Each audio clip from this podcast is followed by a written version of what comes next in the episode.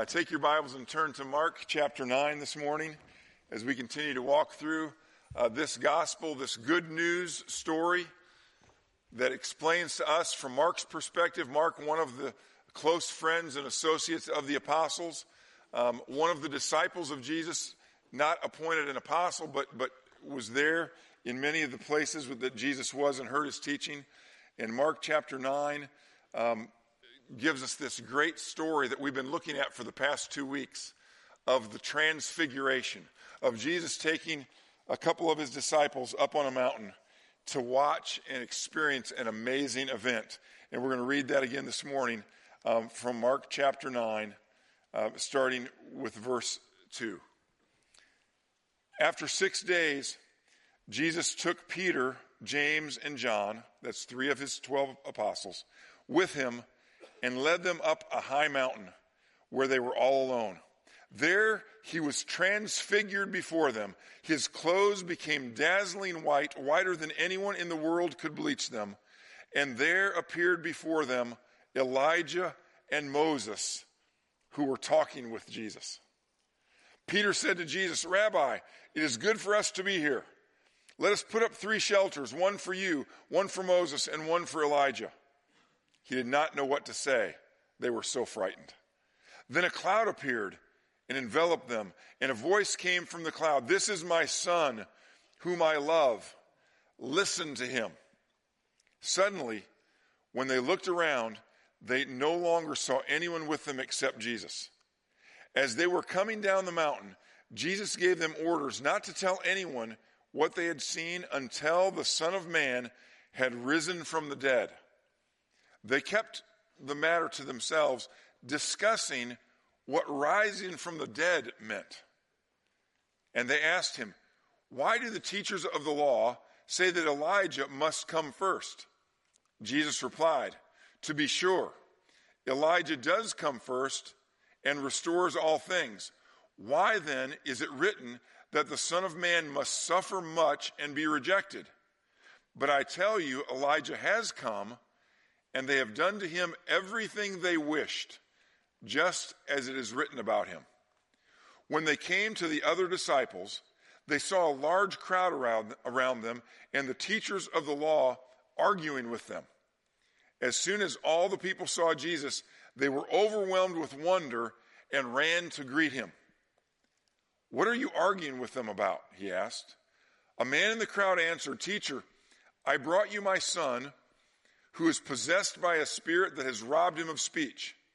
Whenever it seizes him, it throws him to the ground. He foams at the mouth, gnashes his teeth, and becomes rigid. I asked your disciples to drive out the spirit, but they could not. O unbelieving generation, generation, Jesus replied, How long shall I stay with you? How long shall I put up with you? Bring the boy to me. So they brought him. When the spirit saw Jesus, it immediately threw the boy into a convulsion. He fell to the ground and rolled around, foaming at the mouth. Jesus asked the boy's father, How long has he been like this? From childhood, he answered. It often throws him into, the, into fire or water to kill him. But if you can do anything, take pity on us and help us. If you can, Jesus said, Everything is possible for him who believes. Immediately the boy's father exclaimed, I do believe. Help me overcome my unbelief. When Jesus saw that a crowd was running to the scene, he rebuked the evil spirit. You deaf and dumb spirit, he said, I command you, come out of him and never enter him again. The spirit shrieked, convulsed, convulsed him violently, and came out. The boy looks so much like a corpse that many said, he, said he's dead. But Jesus took him by the hand and lifted him to his feet, and he stood up. After Jesus had gone indoors, his disciples asked him privately, Why couldn't we drive it out? He replied, This kind come, come out only by prayer. Then they left the place and passed through Galilee. Jesus did not want anyone to know uh, where they were because he was teaching his disciples. He said to them, The Son of Man is going to be betrayed to the hands of men. they will kill him, and after three days he will rise. But they did not understand what he meant and were afraid to ask him about it. Now, this is our third, um, our third Sunday morning uh, looking at this passage. And we've looked at various aspects of it and how, and how important it is um, in, the, in the ministry of the apostles. Uh, to hear Peter in his letters and John in his, in his gospel and letters talk about this event, this moment when they saw Jesus transfigured. It was an amazing thing for their faith, an amazing um, um, opportunity, an event for them uh, that, that, helped them uh, throughout their ministry. It was an amazing event in the life of Jesus to have this time with Moses and Elijah um, before he was about ready to go into Jerusalem to face his accusers, to, to, to face those who were going to, who going to uh, persecute him, who eventually were going to kill him. Um, it, was, it was an amazing story. I mean, to see Moses and Elijah back on this, you know, in this world uh, to, to talk to him, this is an incredible, incredible story. And then also the event that took place when he, when he comes back down the mountain and has that interaction with, with the people, with that dad who so desperately wants him to, to cast that demon out of his son. And then Jesus doing that uh, for him. It, it's an amazing story to, to see his interaction with his, his apostles who still don't understand everything that's going on. And we can identify with that. There's so much we don't understand what's going on. But we look to God's word and we grow and we find out more and more as we do. But this morning, with, with all of those things happening in the story, I want us to, to look at two other things uh, that, that took place in this particular story. Two examples of Jesus' prophetic ministry. We don't think of Jesus' prophetic ministry that often because we think of what he did. But also within his teaching, he prophesied great things that were going to happen. And one of those revolves around the ministry of Elijah.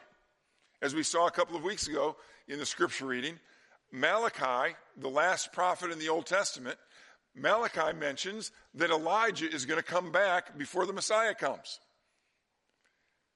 Here, Elijah does come back in person on this, on this mountain to meet with Jesus and Moses.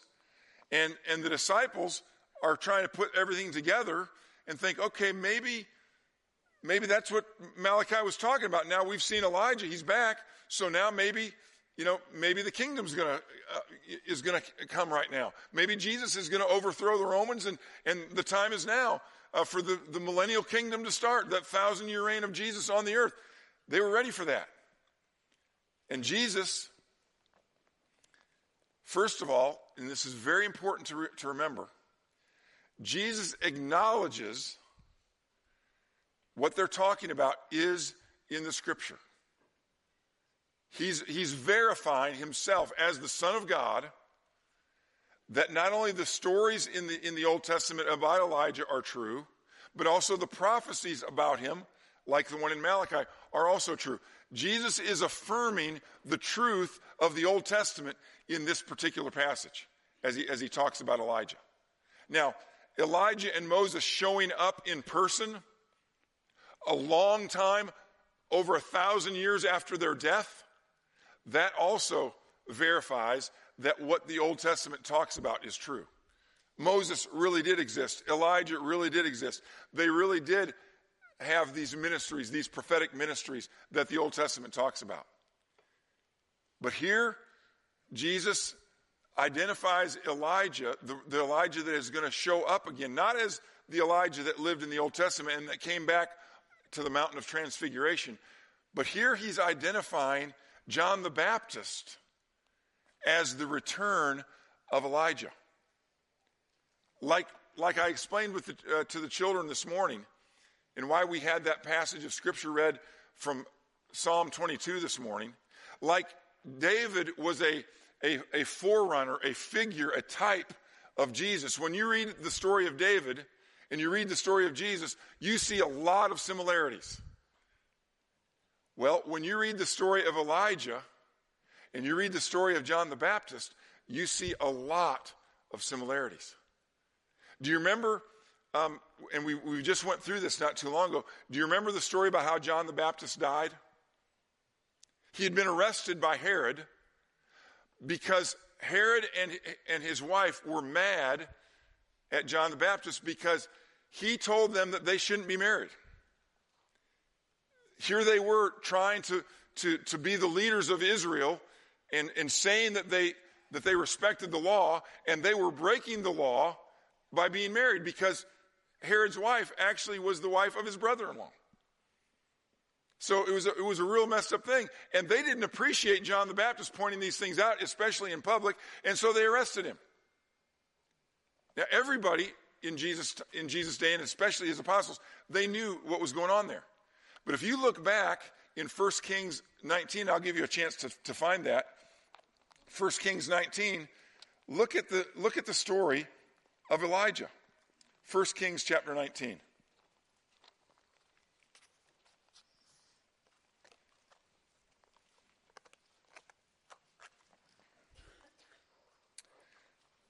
This isn't the most famous of Elijah's stories.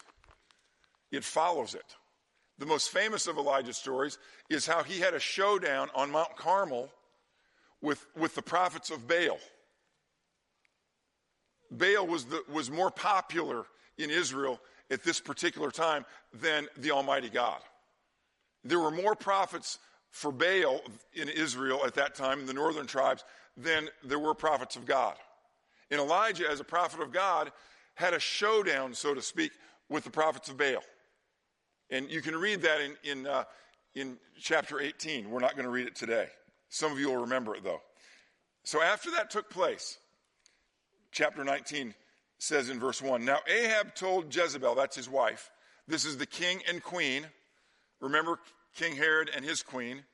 Okay, now Ahab told Jezebel everything Elijah had done and how he had killed all the prophets with the sword. That's a spoiler alert if you don't know chapter 18. Now you know what happened. Okay. So Jezebel sent a messenger to Elijah to say, May the gods deal with me, be it ever so severely, if by this time tomorrow I do not make your life like that of one of them. All right, this is the queen threatening the life of Elijah. Sounds very familiar. And remember this when, when the people of, of the New Testament, especially the Jewish people, when they see something like what happened with John the Baptist and, and all this and all this, and then when they, and when Jesus says Elijah has already come and they did to him everything that the Old Testament said they were going to do to him, they, the bells start ringing and say, That's exactly what happened to Elijah. Same, same kind of things. And, and so we see how these two things are used together one to prepare us for the other, and how connected the Old Testament is to the New Testament. He continues Elijah was afraid and ran for his life. When he came to Beersheba in Judah, that's a long way from where he was. When he came to Beersheba in Judah, he left his servant there while he himself went a day's journey into the desert. He came to a broom tree, sat down, sat down under it, and prayed that he might die. I've had enough, Lord.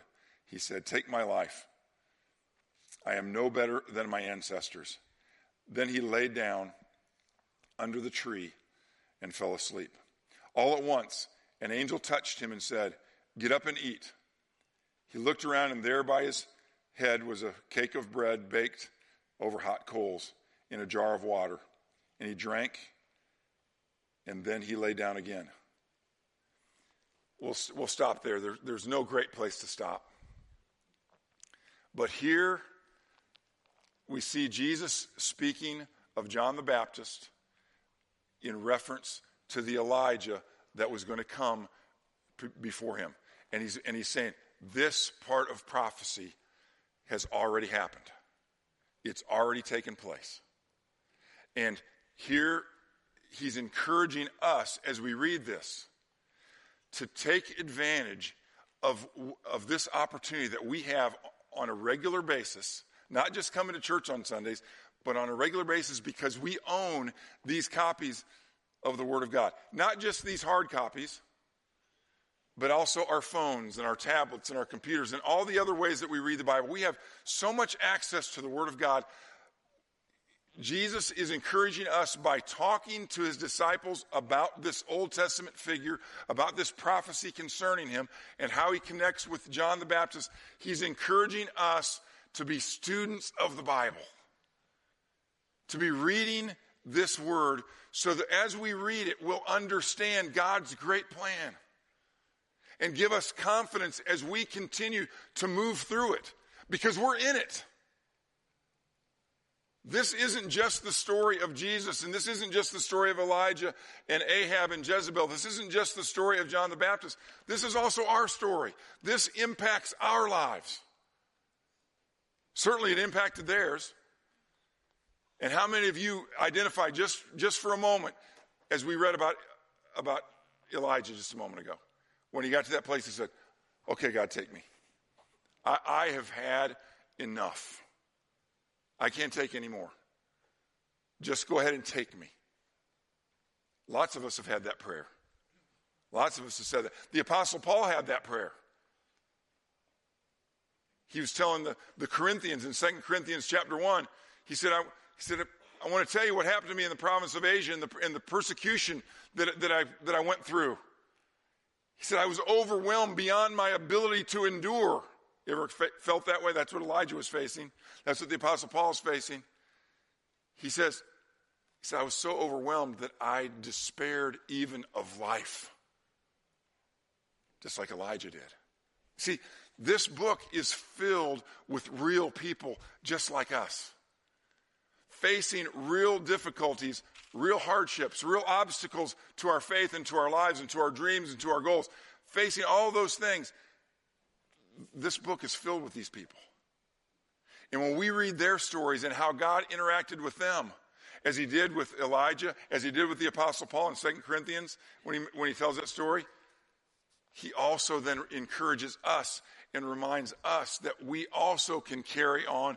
We also can keep going until He decides it's time for us to go. Remember, He's the Lord. That's not His nickname, that's His title. He is the Master, He's in charge. And our days are in His hands.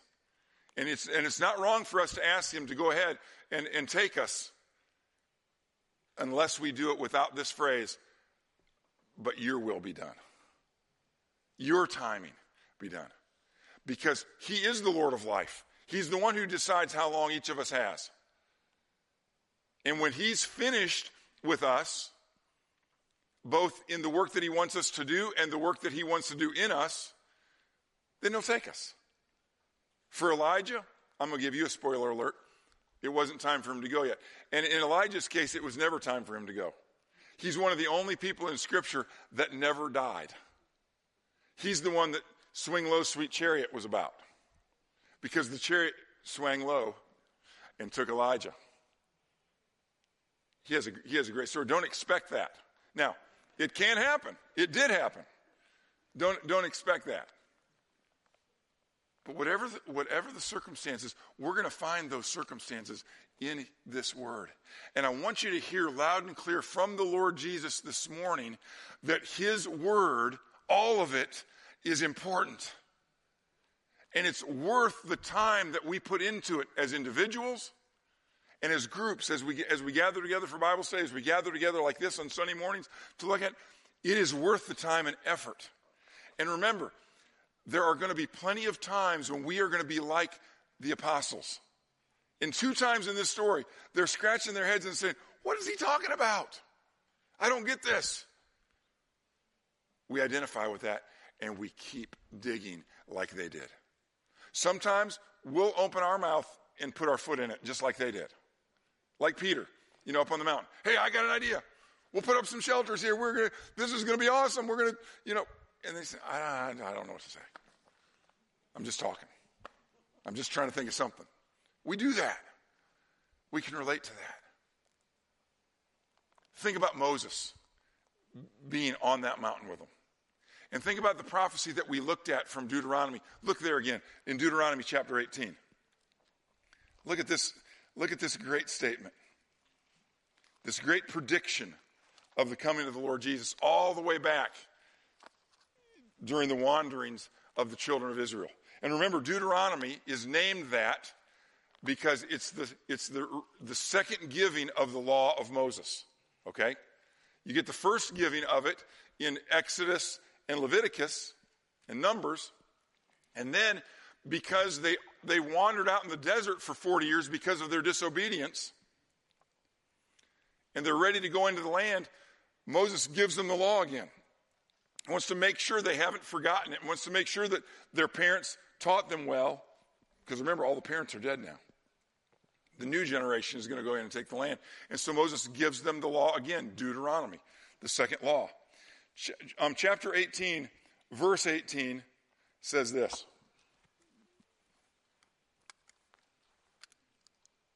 It's getting smaller. The more, the more my, the more I cry, the more I can't see. All right, verse 18. I will raise up for them, this is the Lord speaking to Moses. I will raise up for them a prophet like you from among their brothers. I will put my words in his mouth, and he will tell them everything I command him. If anyone does not listen to my words that the prophet speaks in my name, I myself will call him to account. What did, what did the Father say on the mountain of transfiguration after Moses and Elijah left? This is my son. I love him. Listen to him. Just like the prophet who is going to come that Moses announced. Like Moses, and here's Moses, part of this Elijah, Moses, Jesus um, fellowship, which is just amazing. And the Father confirms this is the one. This is him. Listen to him. The old prepares us for the new. When, when they had time, when the, when, the, when the apostles had time to stop and think about all this stuff, then it started making sense to them, especially after Jesus rose again and sent his Holy Spirit to live in them so they could begin to understand all these things. This Elijah, Moses, Jesus transfiguration on the mountain, this is an important uh, an important day in history. This is an important day for Jesus. It was an important day for the apostles. It's an important day for us because it, it helps us see how the old and the new come together. They're both critically important to us. Now, that, that Old Testament is a lot of material. The, the law giving is a lot of material. The prophets are a lot of material. The historical stuff is a lot of material. And some of the stories are crazy. Some of the, some of the stories are, are gross, even. But all of them remind us of God's plan. All of them remind us of God's redemption. Because our stories are just like them. And as God was in charge of Israel in those days, and before Israel, the people of the world in those days, He's also in charge of our world today. And so as we look to His Word, Old and New Testaments, as He's encouraging us to in this particular passage, we will find encouragement and instruction and direction in our lives if we'll listen to Him. Remember, this is how we listen to him. We have the opportunity to read his words. And finally, what is Jesus saying over and over again in this passage? He's going to die. And then he's going to rise again. Where does that come from? Well, various places. We saw it in Psalm 22, didn't we? We saw the death of our Lord Jesus Christ described beautifully and amazingly with the words of David and the experience of David. But look with me to Isaiah chapter 52 just for a moment. Isaiah chapter 52, in the 13th verse.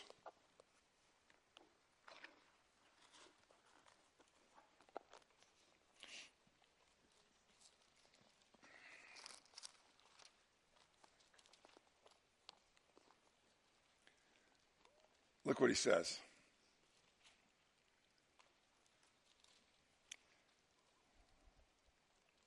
Remember, this is written hundreds of years before the Lord Jesus was telling his disciples that he was going to be betrayed into the hands of men, he was going to die, and he was going to rise again. Hundreds of years. Now, listen to what, what the prophet Isaiah said See, my servant will act wisely. He will be raised and lifted up and highly exalted. Just as there were many who were appalled at him, his appearance was so disfigured beyond that of any man, and his form marred beyond human likeness, so will he sprinkle many nations, and kings will shut their mouths because of him.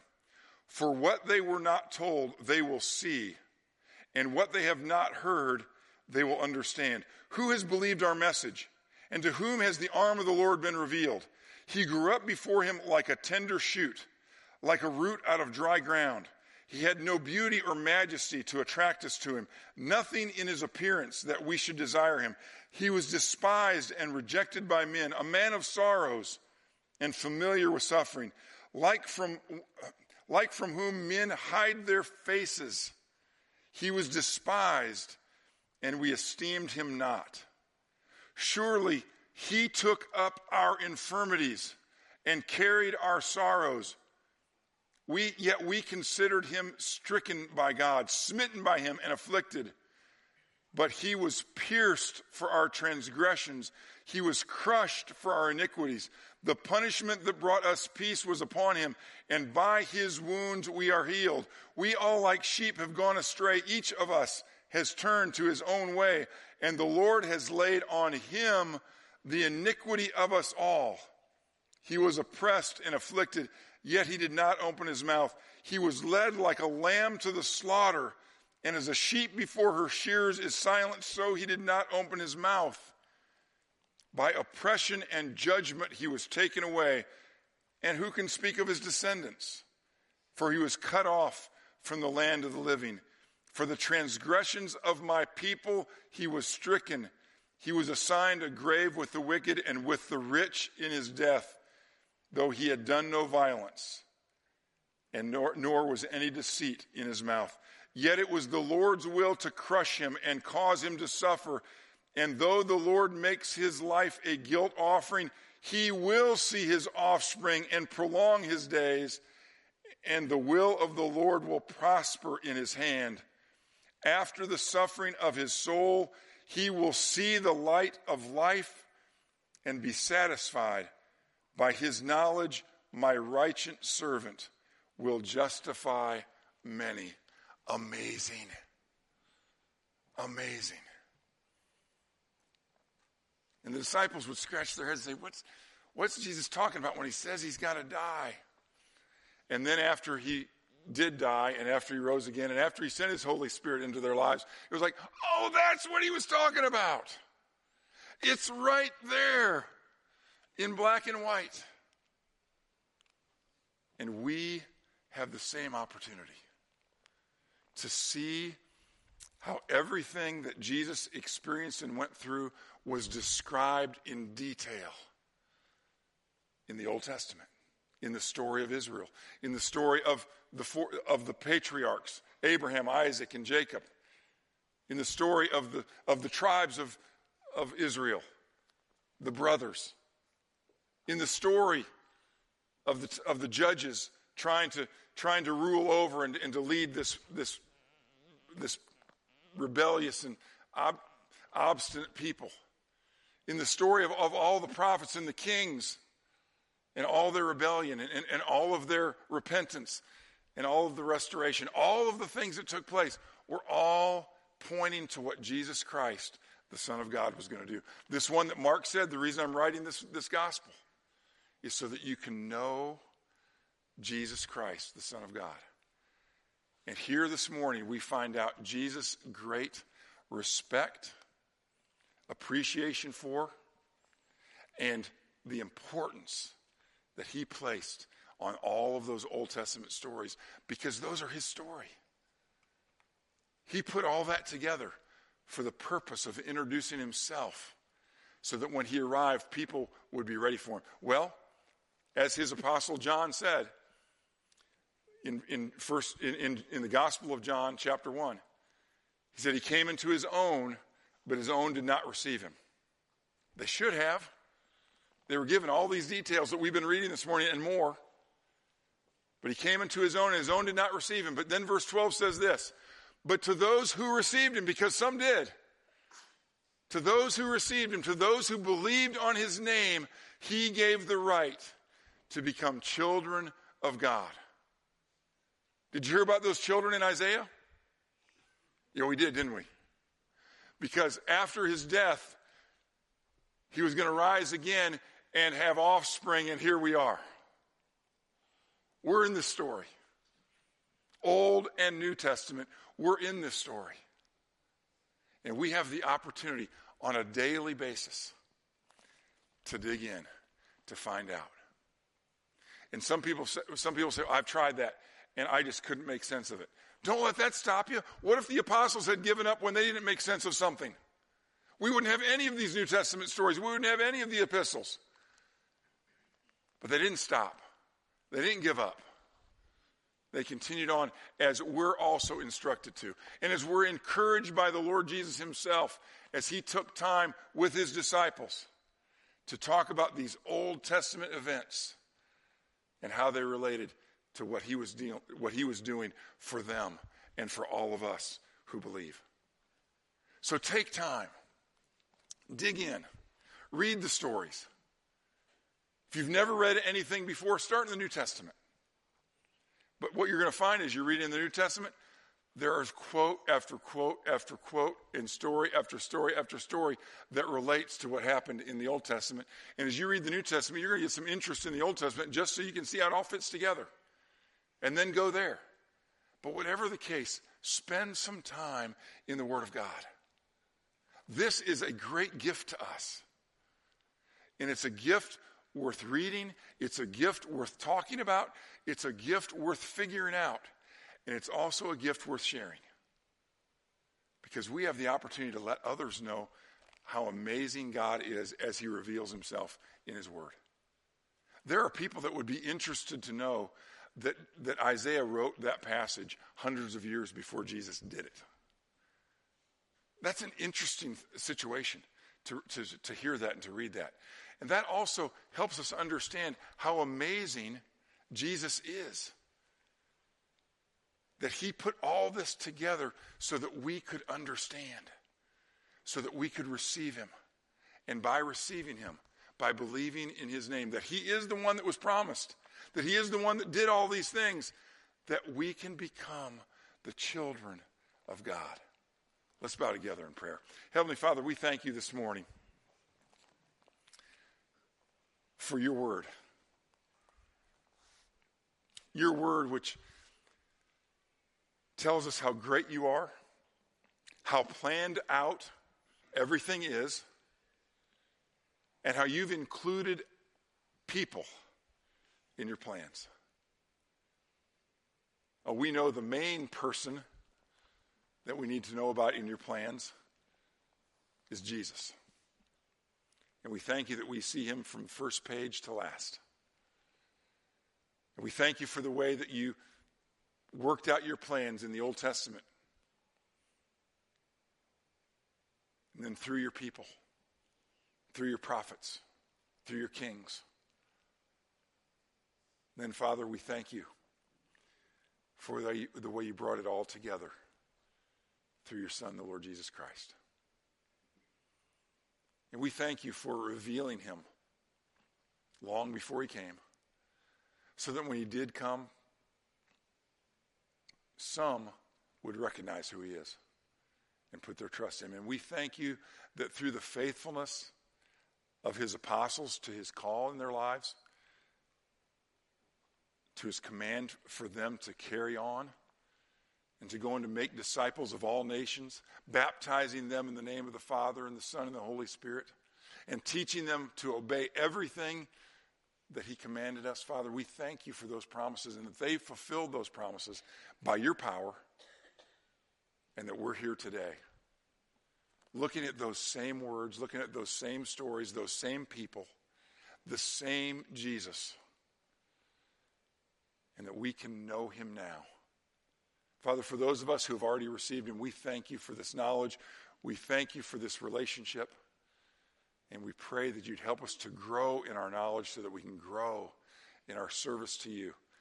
That you'd be honored in everything that we do, not just some of the things, not just the Sunday things, but that you'd be honored in all the things. And Father, we thank you for the way you're working in those who are with us this morning who haven't yet received Jesus, who haven't yet believed in his name. We thank you for the work you're doing in their lives and how you're drawing them to faith. Give them the courage and the faith today to say, Yes, Jesus, I believe in you. I'm going to trust you to forgive me of my sins. I'm going to trust you to give me this gift of eternal life. I'm going to trust you to send the Holy Spirit to live in me so that I can live for you. Give them the, the faith and the courage to do that even this morning. But Father, we thank you for the unity of your word. We thank you for the gift that it is to us, and we pray that you'd help us to learn all that we can so that we can be all that we can be for your glory. And we thank you for these things in Jesus' name. Amen.